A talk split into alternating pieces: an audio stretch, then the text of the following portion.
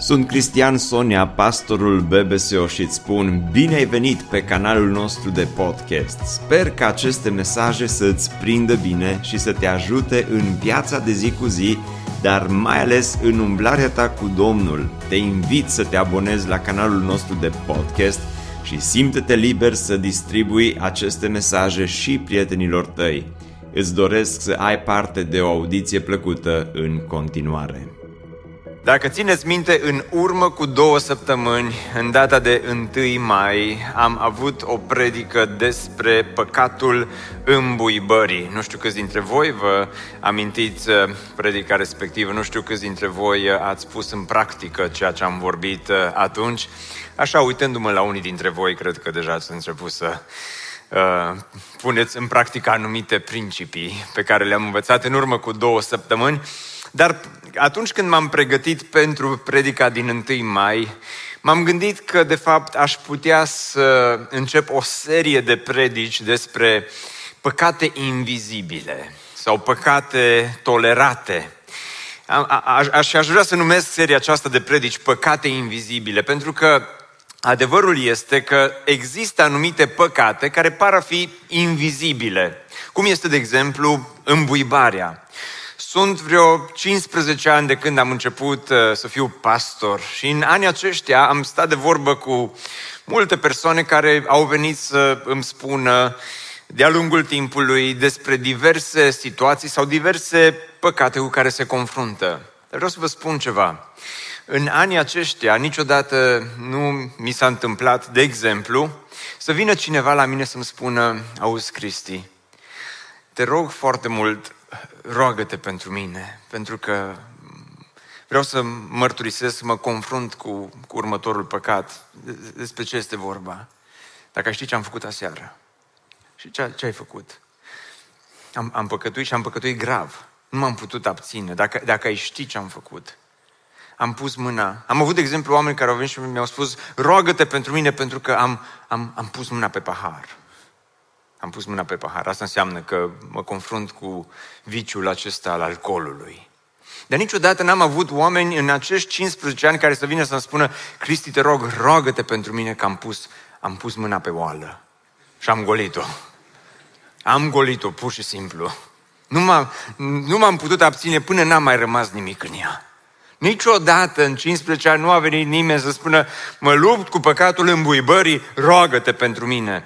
Și atunci mi-am dat seama că există o serie întreagă de păcate, păcate invizibile, pentru care nici nu ne mai rugăm, nici nu ne mai uh, batem capul cu ele și există o discrepanță mare, există un clivaj, o falie între păcate pe care le condamnăm și păcate pe care, pe care le tolerăm. Păcate despre care spunem alea niciodată și păcate despre care zicem, hm, astea par a fi destul de pocăiești. Păcate pocăiești, mă gândeam să pun titlul acelei, acestei serii de predici, dar mai, mai bine păcate invizibile. Sau să vorbim despre elefantul din biserici.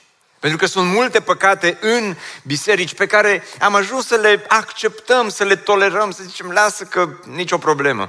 Așa că astăzi aș vrea să vorbim despre un nou păcat invizibil. După îmbuibare, haideți să vorbim astăzi despre păcatul acesta al invidiei, despre invidie. Și veți zice, Cristi, și ăsta e păcat. Și oricum e un păcat așa de sec și așa de... Nici n-are rost să vorbim și unii dintre voi deja, cei care sunteți aici, deja vă duceți cu gândul în altă parte și ziceți, știm ce vrei să spui despre asta, mai bine mergeam la altă biserică în dimineața aceasta. Unii dintre cei care sunteți acum online sau poate ne ascultați mai târziu pe podcast sau uh, în, pe alte canale, mai dați-mi, vă rog frumos, încă două minute că e important să vorbim despre păcatul acesta al invidiei. Pentru că deși pare a fi un uh, păcat din acesta foarte uh, puțin uh, ofensator sau uh, un păcat mai light, mai așa, mai, mai ușor, totuși invidia, când stai să vorbești despre ea, este ca și un cancer, un cancer care este acolo în viața ta, care te roade pur și simplu pe dinăuntru și uh, când îți dai seama de toate pagubele pe care le produce în propria ta viață, este de multe ori prea târziu să mai poți să faci ceva în legătură cu asta. S-ar putea să fie un uh, păcat invizibil, s-ar putea să fie, un, invidia este de multe ori bine disimulată, nu vezi, nu o vezi și cu toate acestea,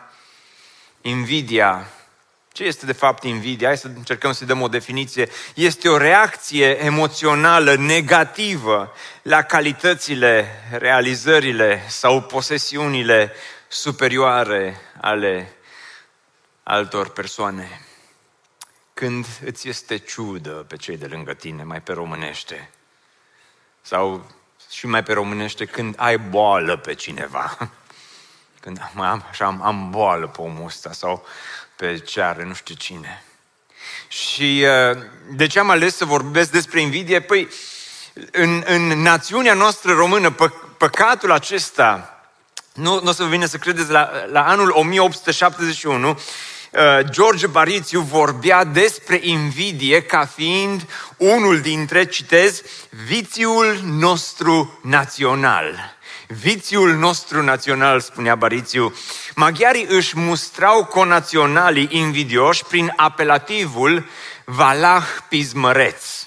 Sau când cineva era invidios, se uita la el și spunea, ești mai uh, pismăreț decât un valah este o, o, o boală, este un păcat, este un vițiu, cum zicea uh, Barițiu, care s-a împământenit în, între noi, în uh, cultura noastră și Barițiu merge până acolo încât, la un moment dat, spune în felul următor, să te ferească Dumnezeu de invidia românească, de furia ungurească și de ura îndelungată a sasului. Iohannis. Și uh, nu doar în 1871, dar inclusiv uh, astăzi, pe vremea noastră, 80% dintre români invidiază situația profesională a unor colegi de serviciu. Asta arată statisticile. Toți statisticile arată că 76% invidiază stilul de viață al cunoscuților. 48% invidiază posesiunile materiale obținute de prieteni și 16% invidiază reușitele copiilor unor persoane din propriul lor anturaj. Și adevărul este că dacă e să fim sinceri cu noi astăzi, viciul acesta al invidiei, noi suntem cei care îl semănăm între noi și îl semănăm în viața copiilor noștri de când sunt mici. Să vă dau un exemplu. Când încep copiii să meargă la școală și au primul test și ajung acasă, prima întrebare este ce notă ai luat? Și copilul spune am luat 9 sau 10 sau 8 sau 7 sau FB cu steluță sau ce-o fi luat, dar apoi a doua întrebare pe care părinții o pun știți care este? Spuneți mai tare, că văd că știți predica. Care e a doua întrebare? Și colegii tăi, ce notă au luat? Și uite așa semănăm în inima și în mintea copiilor noștri sămânța aceasta a invidiei, să se gândească de mici la ce notă a, au luat colegii lor, pentru că de multe ori dacă vine copilul tău acasă și a luat nota 6, și prima reacție e 6, dar apoi dacă îți spune imediat, dar n-a fost notă mai mare de șase. Și îl feliciți. Bine, dragul mami. Foarte bine. Nici n-am știut că am așa un copil deștept acasă. Dar dacă vine copilul și îți spune, am luat nota 6 și apoi îți spune, a fost cea mai mică notă, aceeași notă pentru care l-ai putea felicita să-i spui, ești cel mai bun, cel mai deștept, n-am știut că am așa copil bun în casă, aceeași notă s-ar putea să fie pentru el un, un, un prilej prin care să îl jignești și să îl faci să se simtă ultimul om din lumea aceasta, pentru că este întotdeauna în comparație cu alții. Și ne mirăm de ce invidia este ca și un cancer care ne roade. Bineînțeles, nu există, nu, nu cred că ați auzit de biserici care să fie invidioase pe alte biserici, cel puțin în Oradea sigur nu se întâmplă lucrul acesta, dar mai există o statistică și anume 100% dintre români invidiază, pentru că trăim în anul 2022, invidiază pozele altora de pe social media care conțin mâncarea perfectă, vacanța perfectă, familia perfectă, mașina perfectă. Nu e așa? Fără să știi că de multe ori poza aia cu familia perfectă în care copiii zâmbesc și părinții zâmbesc cu 10 secunde înainte să faci poza, copilul se dădea cu fundul de pământ și nu vrea să facă poza, uh, soțul n-avea chef de nicio poză și greu v-ați uh, sincroniza să zâmbiți toți în aceeași poză ca să poți să o pui tu pe Instagram, să se uite alții la poza ta și să aibă, să aibă boală pe voi. Că uite ce familie bună. Noi nu putem fi așa buni ca și ăștia. Sau, nu știu dacă ați auzit acea întâmplare când un român se întâlnește cu Petru, Sfântul Petru, cum e la români, și Petru îi spune conaționalului nostru român, vreau să te binecuvintez și cerem o binecuvântare, dar să știi că orice binecuvântare îmi ceri, vecinului tău îi voi da dublu. Și stă românul se gândește și zice, te rog să-mi scoți un ochi. Invidia am încercat să o aduc cât am putut de aproape de noi, de poporul nostru, de națiunea noastră. Cum spunea Barițiu, să te ferească Dumnezeu de invidia românească, de furia ungurească și de ura îndelungată a sasului. Dar n-aș vrea să vorbim astăzi despre invidie ca despre un păcat invizibil doar pentru că s-ar putea să existe la români, bineînțeles și în alte națiuni, stați liniștiți. Dar aș vrea să vorbim astăzi despre invidie pentru că, în primul rând, Biblia vorbește despre invidie. În Galateni 5 cu 19, un verset pe care l-am mai citit, îl vom mai citi în săptămânile care urmează, Pavel se gândește la o listă de păcate, și vizibile și invizibile. El nu face acea prăpastie, nu creează acea prăpastie între păcate Uh, care sunt condamnate și păcate care sunt tolerate. El le pune pe toate la un loc. Și când se gândește la lista asta de păcate, măi, ce aș mai putea eu să includ aici? Se gândește Pavel și spune așa, curvia, bă, ăsta e un păcat condamnat, clar, necurăția, depravarea, idolatria, clar, vrăjitoria, Doamne, păzește, dușmăniile, clar e un păcat uh, condamnat. Cearta, a, aici deja intrăm pe păcate invizibile. Invidia, spune Pavel, invidia este un păcat invizibil.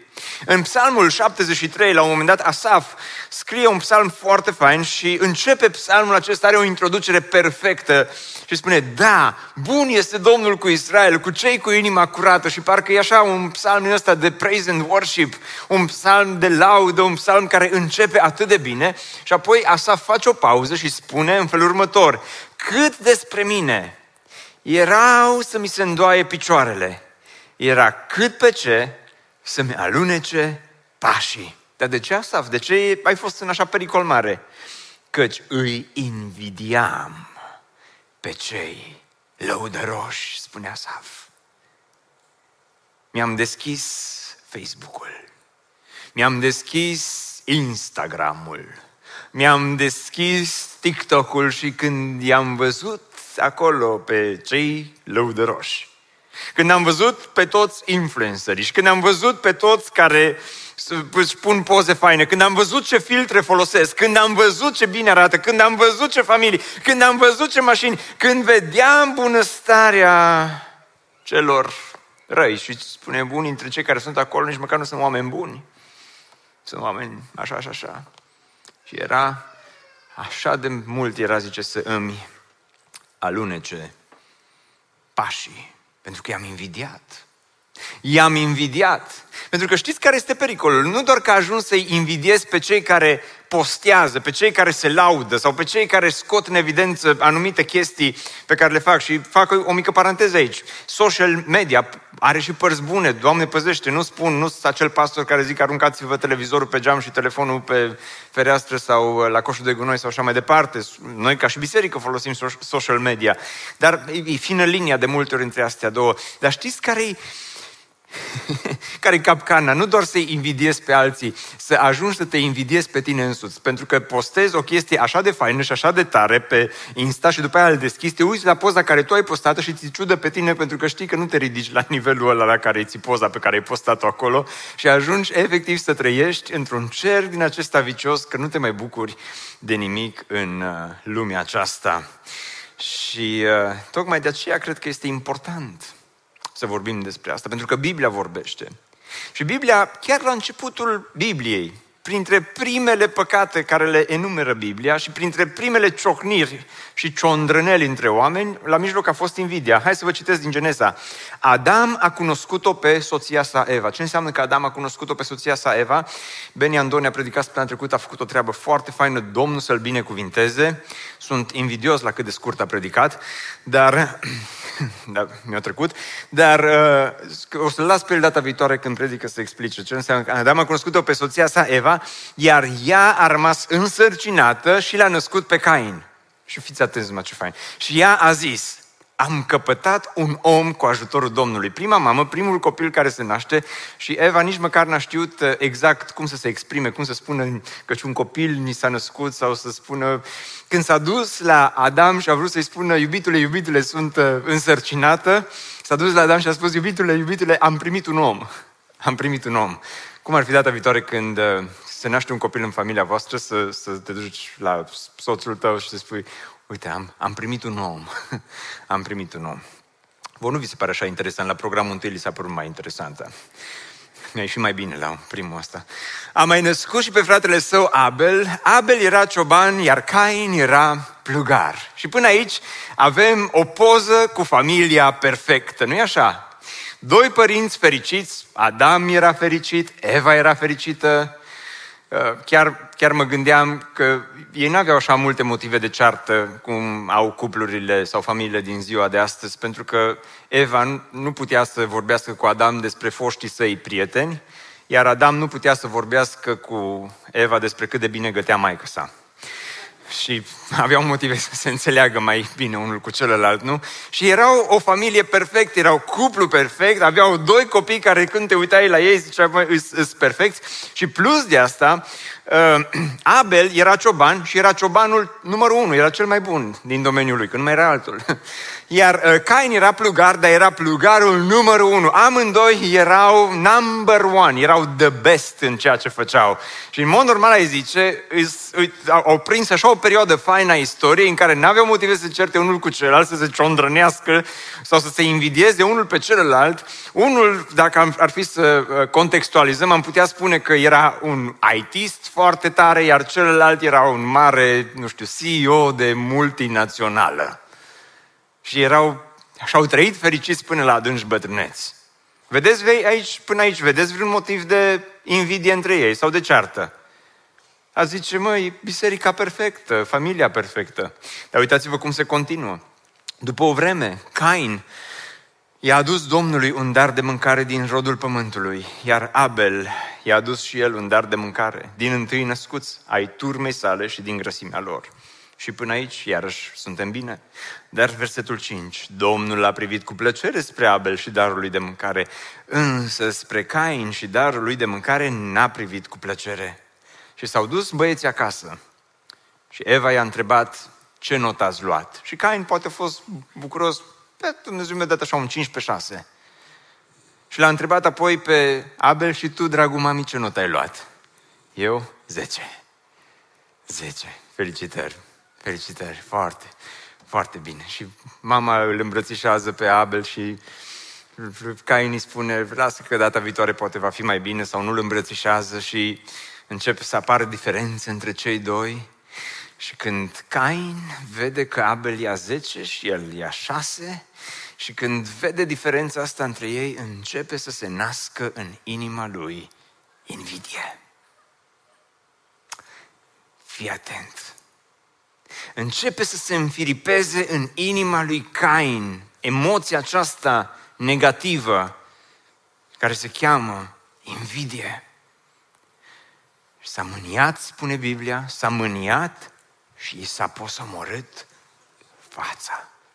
Pentru că invidia întotdeauna îți va posomorâ fața și invidia întotdeauna îți va posomorâ viața. Și aici este prima capcană. Invidia îți răpește pacea și bucuria vieții. Problema a fost la, la slujbă, problema a fost la când s-au rugat, când, când Cain a tras cu urechea, Dumnezeu l-ar fi iertat pe Cain că n-a adus jertfa perfectă, că nu a avut aceeași jertfă ca și Abel. Dumnezeu i-ar fi dat încă o șansă, cu siguranță, pentru că i-a dat o șansă oricum înainte, adică și după ce l-a ucis mai uh, târziu pe fratele lui, a mai dat o șansă, cu siguranță i-ar fi dat o șansă și acum, dar uite ce se întâmplă ce se întâmplă și uitați-vă cât de mult când trage cu ochiul la ceea ce face Abel și începe să se compare cu, cu, să se compare cu fratele lui Abel. Și când vede că nota lui este mai slabă și când vede că Abel are o notă mai bună și jertfa lui mai bună și jertfa lui este mai apreciată, începe să se înfiripeze sentimentul acesta de invidie. Așa cum unii dintre cei care sunteți aici astăzi, unii dintre cei care ne ascultați online, știți ce înseamnă sentimentul acesta? Ai experimentat asta poate în familie. Nu mai ai bucuria aceea de a trăi. Nu mai simți bucuria aceea vieții pentru că tot timpul la școală ești comparat cu alții. Poate în familie există familii în care soțul și soția, nu o să vă vină să credeți, apare invidie între soț și soție, care câștigă mai mult, care face mai mult, care... Și începe cursa aceasta nebună în familie și ți se posomorăște relația. Și ai o relație posomorâtă din cauza invidiei. Sau între frați, unii dintre voi aveți rudenii, ai frate, ai soră, cu care poate n-ai vorbit de ani de zile din cauza invidiei. Că atunci când ai fost mic, atunci când ai fost acasă, poate tata, poate mama, i-o dat mai mult la celălalt. Poate ai primit un bibelou, știți că mai de mult pe vremea comunismului, când ți-a dat zestrea maică ta. Poate că la, la, la frat, la, la sora ta i-a dat, sau la fratele tău i-a dat bibelou cățelul ăla care dă din din coadă, ție nu ți-a dat nimic. Te-a uitat. Zic și eu, nu știu acum, încerc să vorbesc și pentru celelalte generații. Pentru că la baza invidiei pot să stea răni adânci.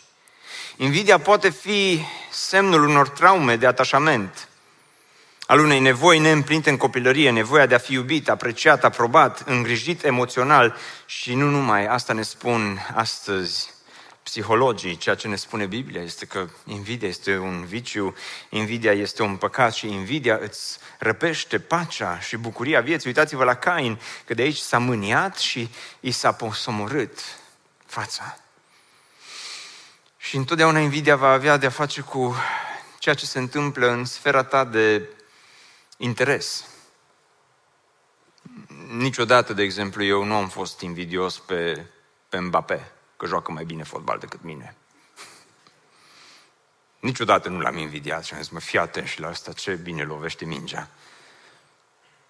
Nici măcar nu m-am bucurat când a ratat 11 metri. Nu că mi-ar fi păsat, dar...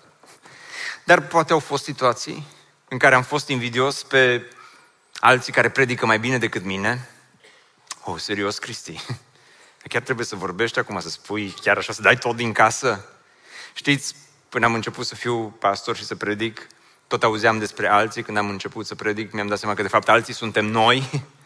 și de asta n-am nicio problemă să vin aici să vă spun că toți ne confruntăm cu aceleași păcate, nu-i așa? Nu păcate nici măcar nu noutăți, că toți le avem cam pe aceleași. Și nu, nu cred că ar trebui chiar așa de mult să le mascăm, să le ascundem, ci mai degrabă cred că putem să vorbim deschis despre ele și despre nu situații prin care am trecut, fiindcă toți care sunteți aici la un moment dat în sfera voastră de influență ați fost invidioși pe cineva, ori pe colegul de la școală, ori pe nu știu cine a luat notă mai bună decât tine, ori pe colegul de la serviciu, ori pe ăla care a fost promovat, ori pe ăla care i s-a mărit salariul, deși lucrează mai puțin decât tine și întotdeauna au existat problemele acestea, nu?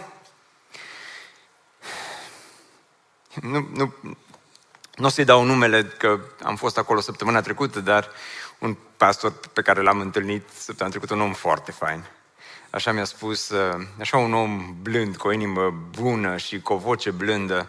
Și mi-a spus, Cristi, zice, mai de mult, când uh, invitam, zice, pe cineva să predice și erau pastori mai buni decât mine, zice, Așa, zice, eram invidios, dar acum, zice, acum mă bucur, zice, acum mi-a, mi-a trecut. Așa mă bucur, zice, când văd că biserica e liniștită, că e hrănită, zice, că, că sunt oameni care vin, zice, și hrănesc biserica. Și așa, așa, așa mult l-am apreciat pe omul acesta și l-am înțeles pentru că, o să vă povestesc mai târziu, Dumnezeu și pe mine m-a scăpat de problema aceasta, cum mă rog să ne scape pe toți de ispita, capcana aceasta a invidiei.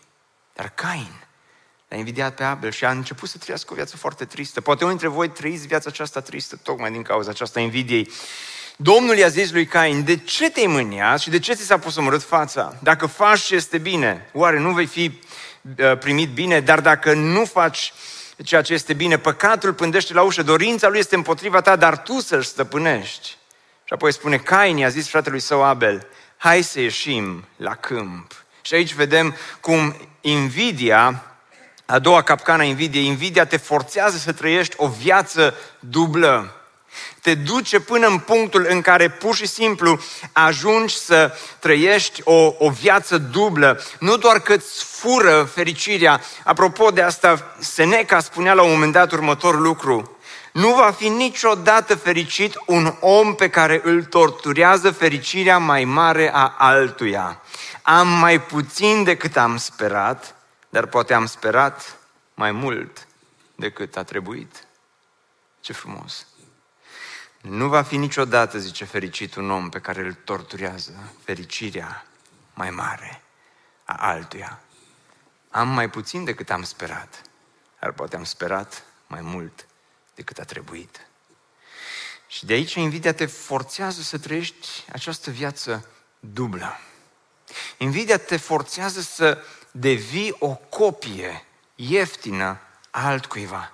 Dragilor, până în punctul acesta, uh, Cain a fost plugarul numărul unu, era cel mai bun, nici mai era altul, dar era, erau probabil că era bucuros, fericit că poate să facă și el ceva. Dar din punctul acesta, când a văzut nota lui Abel, când a văzut că ăsta e mai bun decât el, din punctul acesta, Cain începe să nu mai fie plugar, să nu mai își trăiască scopul vieții lui, ci el, scopul vieții lui este să devină o copie ieftină a lui Abel.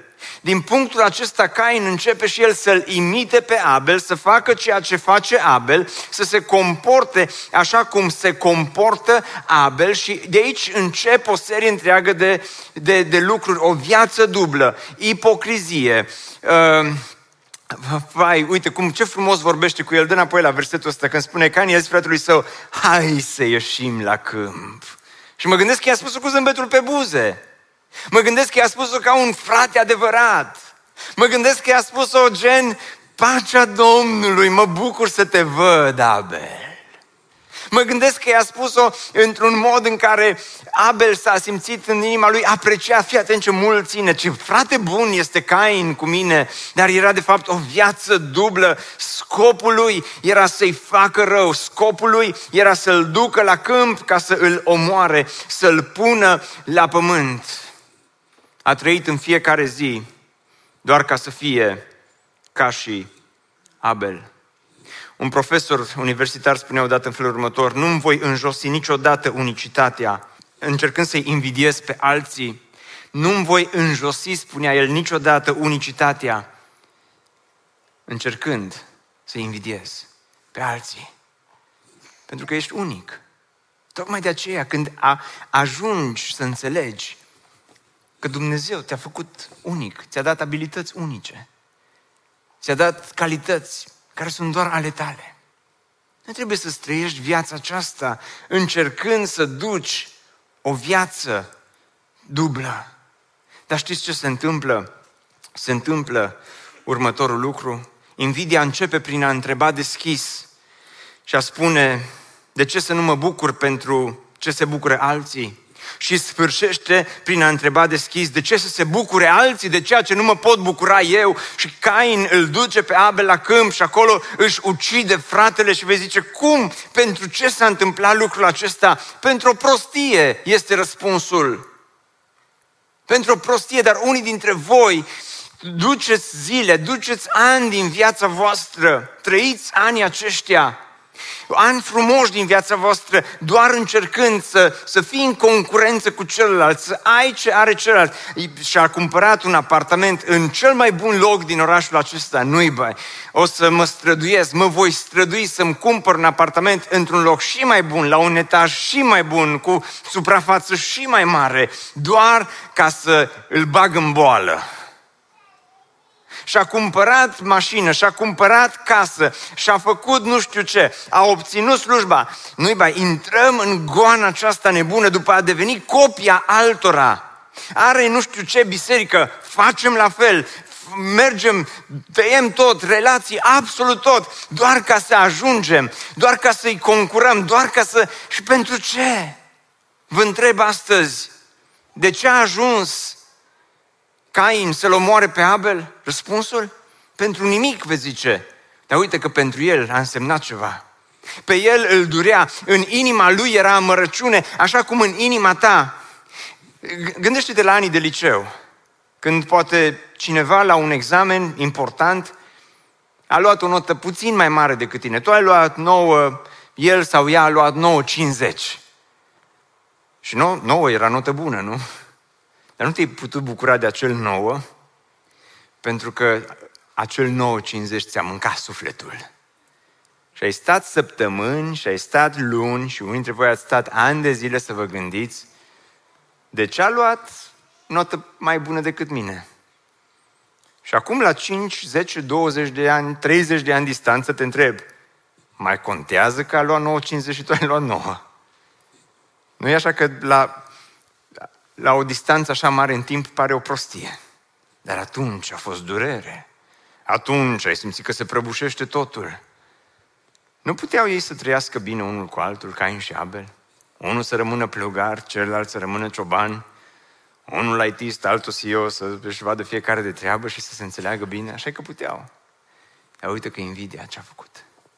L-a transformat într-o copie ieftină a lui Abel. Și mai mult de atât, atunci Domnul l-a întrebat pe Cain, unde este Abel, fratele tău? El a răspuns, nu știu, sunt eu păzitorul fratelui meu. Domnul i-a zis, ce ai făcut? Dumnezeu pune o întrebare, ce ai făcut, Cain? Dar invidia te duce spre a treia capcană, te face să-L disprețuiești pe Dumnezeu. Pentru că de aici se rupe relația dintre Cain și, și Dumnezeu. Și de aici ceea ce se întâmplă este că a intrat Cain pe un drum alunecos, un drum periculos. Știți, este, mai este o, o întâmplare interesantă în Biblie despre invidie cu Saul și David. Și când uh, David l-a ucis pe Goliat și s-a întors acasă, femeile n-au avut nici ele ce face și s-au pus să compună o cântare. Și cântarea a fost că Saul a bătut miile și Saul ce s-o fi bucurat când a auzit. Mă, fii atent, mă, ce femeile mă bagă în seamă și spun despre mine că am bătut miile. Dar David zecile de mii. Puh. Nu puteau și ele să spună că și Saul și David au bătut la fel. Ar fi fost ok. Și de atunci Saul își, în loc să devină, să rămână împărat peste Israel, scopul vieții lui nu mai este să conducă Israelul, ci să-l urmărească pe David. Și este o chestie interesantă în Biblie. În, în, în Samuel, la un moment dat, spune că el a domnit doi ani peste Israel și în fapte Pavel spune la un moment dat că a domnit 40 de ani Saul peste Israel. Și stai să te întrebi oare cum se reconciliază cele două. Și m-am gândit, oare nu se poate ca într-adevăr el să fi domnit doar doi ani și după ce David l-a ucis pe Goliat, el de fapt n-a mai domnit peste Israel pentru că scopul vieții lui n-a mai fost să conducă Israelul pe calea lui Dumnezeu, ci scopul vieții lui a fost doar să-i facă rău lui David și să devină o copie ieftină a lui David. Invidia, dragilor, din cauza invidiei Hristos a fost crucificat. Când l-au dus pe Iisus înaintea lui Pilat, spune Biblia în Matei și în Marcu, precizează, face această precizare că Pilat s-a prins că din cauza, și exact astea sunt cuvintele, din cauza invidiei l-au dat pe Iisus în mâinile lui. Din cauza invidiei. Într-un fel putem spune că invidia l-a dus pe Hristos. De, de asta preoții ce mai de seamă l-au l-au, l-au dat pe Iisus Hristos la moarte din cauza invidiei. Și întrebarea este cum putem să scăpăm de păcatul acesta al invidiei?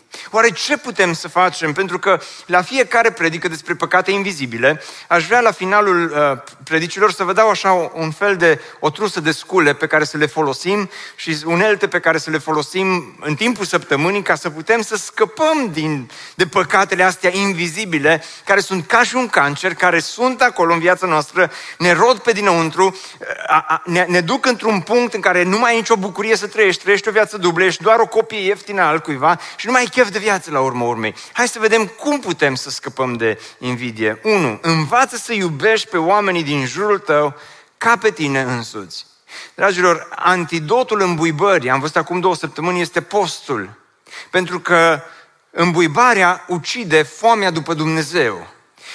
Invidia ucide dragostea de semeni, dragostea celor din jur. De aceea, antidotul invidiei este iubirea de semeni să-L iubești pe Domnul Dumnezeul tău ca pe tine însuți și pe, să-L iubești pe Domnul Dumnezeu tău cu toată puterea ta, cu tot cugetul tău și pe aproapele tău ca pe tine însuți.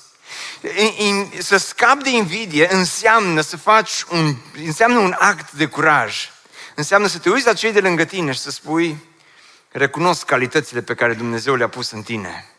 Recunosc că într-adevăr Dumnezeu ți-a dat calități unice, Dumnezeu ți-a dat daruri, Dumnezeu ți-a dat talente, Dumnezeu te-a făcut să fii o binecuvântare pentru mine. În mod normal, Abel trebuia să fie o binecuvântare pentru Cain și putea fi o binecuvântare, dar Cain l-a rost atât de mult invidia pe dinăuntru, încât și-a trăit toată viața doar ca să-și ucidă fratele.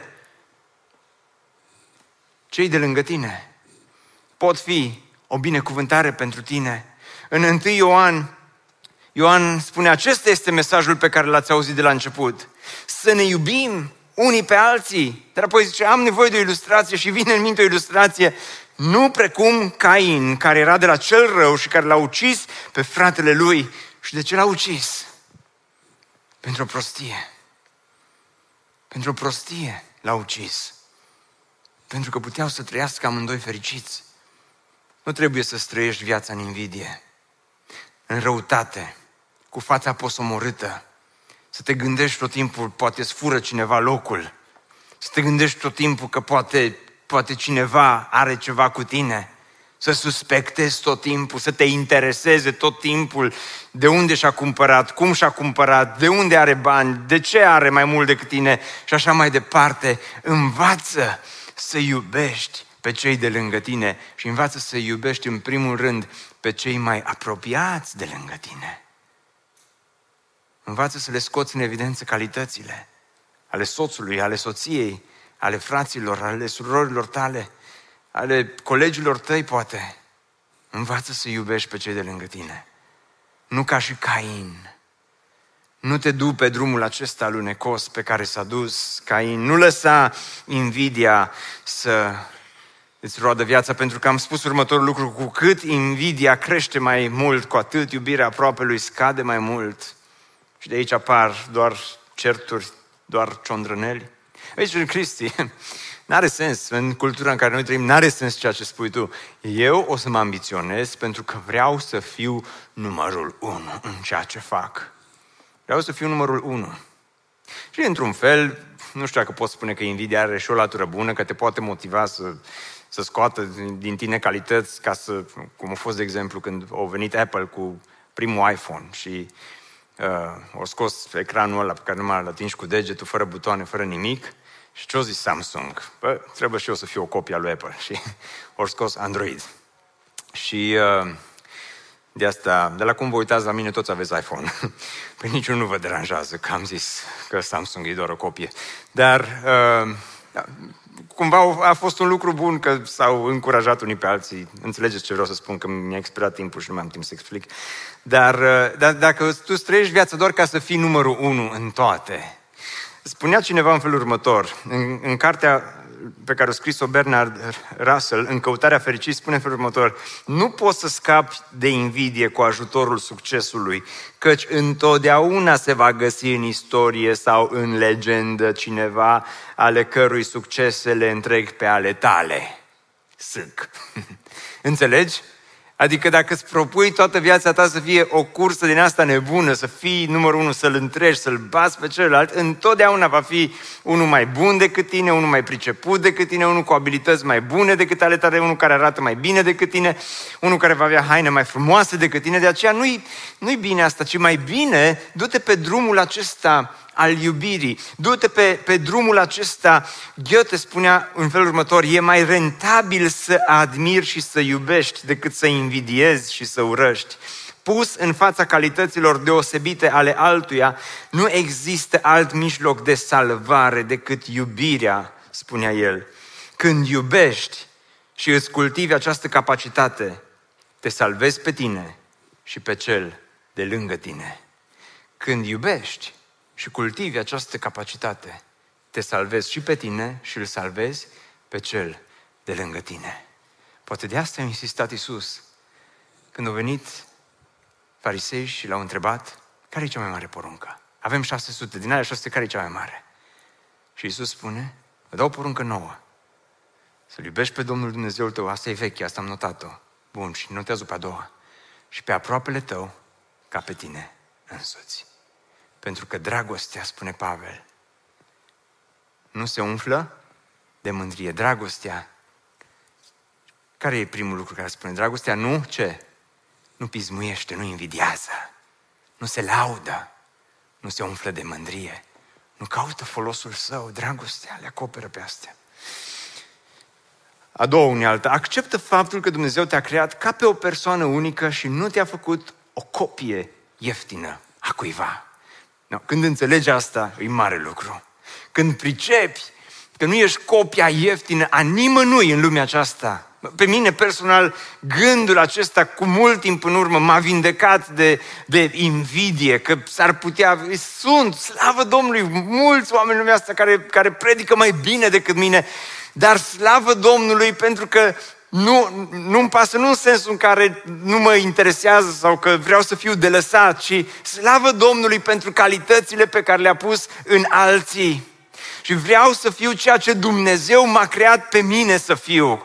Să, să pot să-L slujesc pe Dumnezeu din toată inima, să pot să-L iubesc pe Dumnezeu din toată inima, să pot să mă dedic Domnului în întregime cu ceea ce El mi-a dat, mult puțin, cât mi-a dat, cât ți-a dat Dumnezeu, pune ceea ce Dumnezeu ți-a dat în folosul lui Dumnezeu și o să vezi că o să te bucuri mai mult și de viața aceasta și o să te bucuri mult mai mult și de relațiile pe care le ai. Și trei, ține post de social media și fii înțelept cu privire la ceea ce postezi. Dragilor, am, am văzut-o asta ca pe o unealtă. Pentru că în vremea în care noi trăim, e așa de greu să te abții, e așa de fină linia între a face ceea ce este bine pe social media și a face ceea ce este rău, să invidiezi, să urăști, să îți fie ciudă, să ai boală pe alții. Și de aceea cel mai bine este ține post. Poate o lună de zile să nu intri pe, cum ar fi, să nu intri o lună de zile pe Instagram sau pe Facebook sau pe uh, TikTok sau pe ce mai există. Vai, Cristi, o lună de zile nu se poate. Bine, fie o săptămână. Vai, o săptămână, dar o să tot fac cu degetul.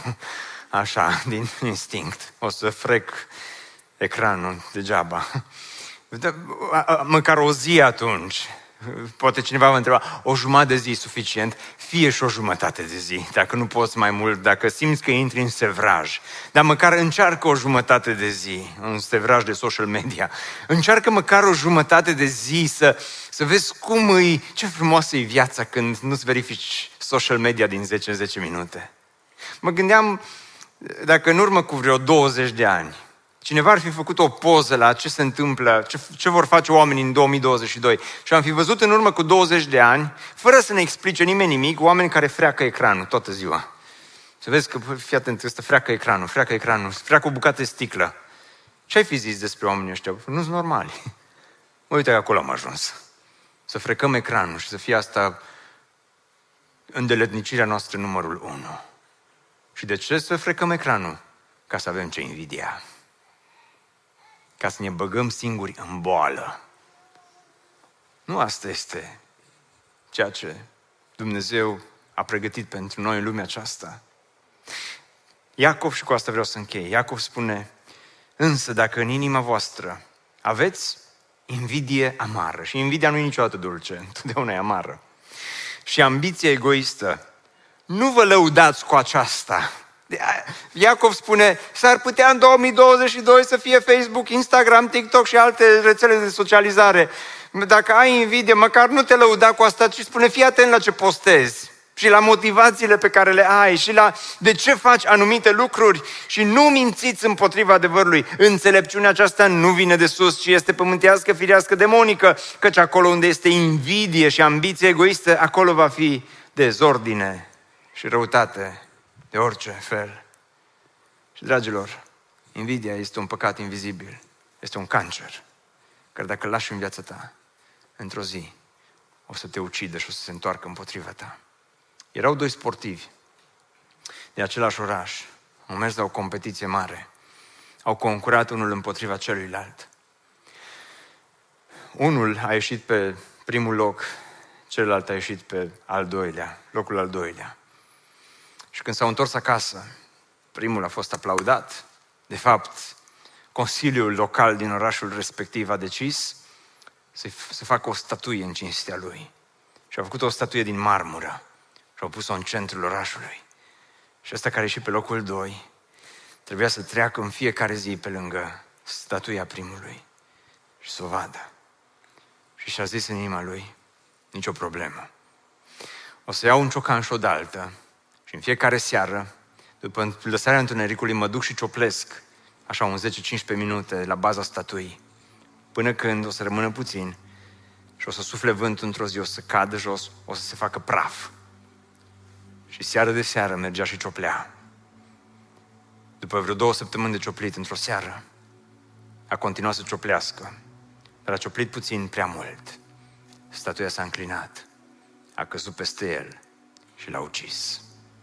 Și a murit cioplind la ceea ce invidia și urat de mult. A murit sub povara ceea ce a invidiat. Unii dintre voi astăzi sunteți sub povara aceasta a ceea ce urâți și invidiați nespus de mult în viața voastră. Dumnezeu vrea să te scoată de acolo și doar Dumnezeu te poate scoate de acolo. Hristos a venit și a murit nu doar pentru păcate pe care noi le condamnăm, ci a murit și pentru păcate pe care noi le tolerăm. Hristos a murit nu doar pentru curvar, dar a murit și pentru invidioși. Hristos a murit nu doar pentru bețivi, dar a murit și pentru cei care se îmbuibă. Hristos a murit nu doar pentru cel care se droghează, dar a murit și pe, pentru cel care în fiecare zi trage puțin din ambiția aceasta a invidiei. Și pentru el a murit Hristos. Nevoia de pocăință nu este doar pentru ăla din șanț, este și pentru ea din biserică, care în tăcere, cu zâmbetul pe buze în fiecare zi, se uită la tine și spune pace, dar în inima lui este pace. Ne bucurăm mult că ai ascultat acest podcast și dacă ți-a fost de folos, scrie-ne un scurt mesaj la adresa aminarondbbso.ro aminarondbbso.ro Ne-am bucurat mult să te putem cunoaște, să știm cine ești și de unde ești. Dacă dorești să afli mai multe informații despre BBSO, despre cine suntem, care este viziunea noastră, intră pe site-ul bbso.ro. Îți mulțumesc că ești alături de noi și că ne ajuți să ducem viziunea mai departe. Așteptăm să ne reauzim cu bine la următorul podcast.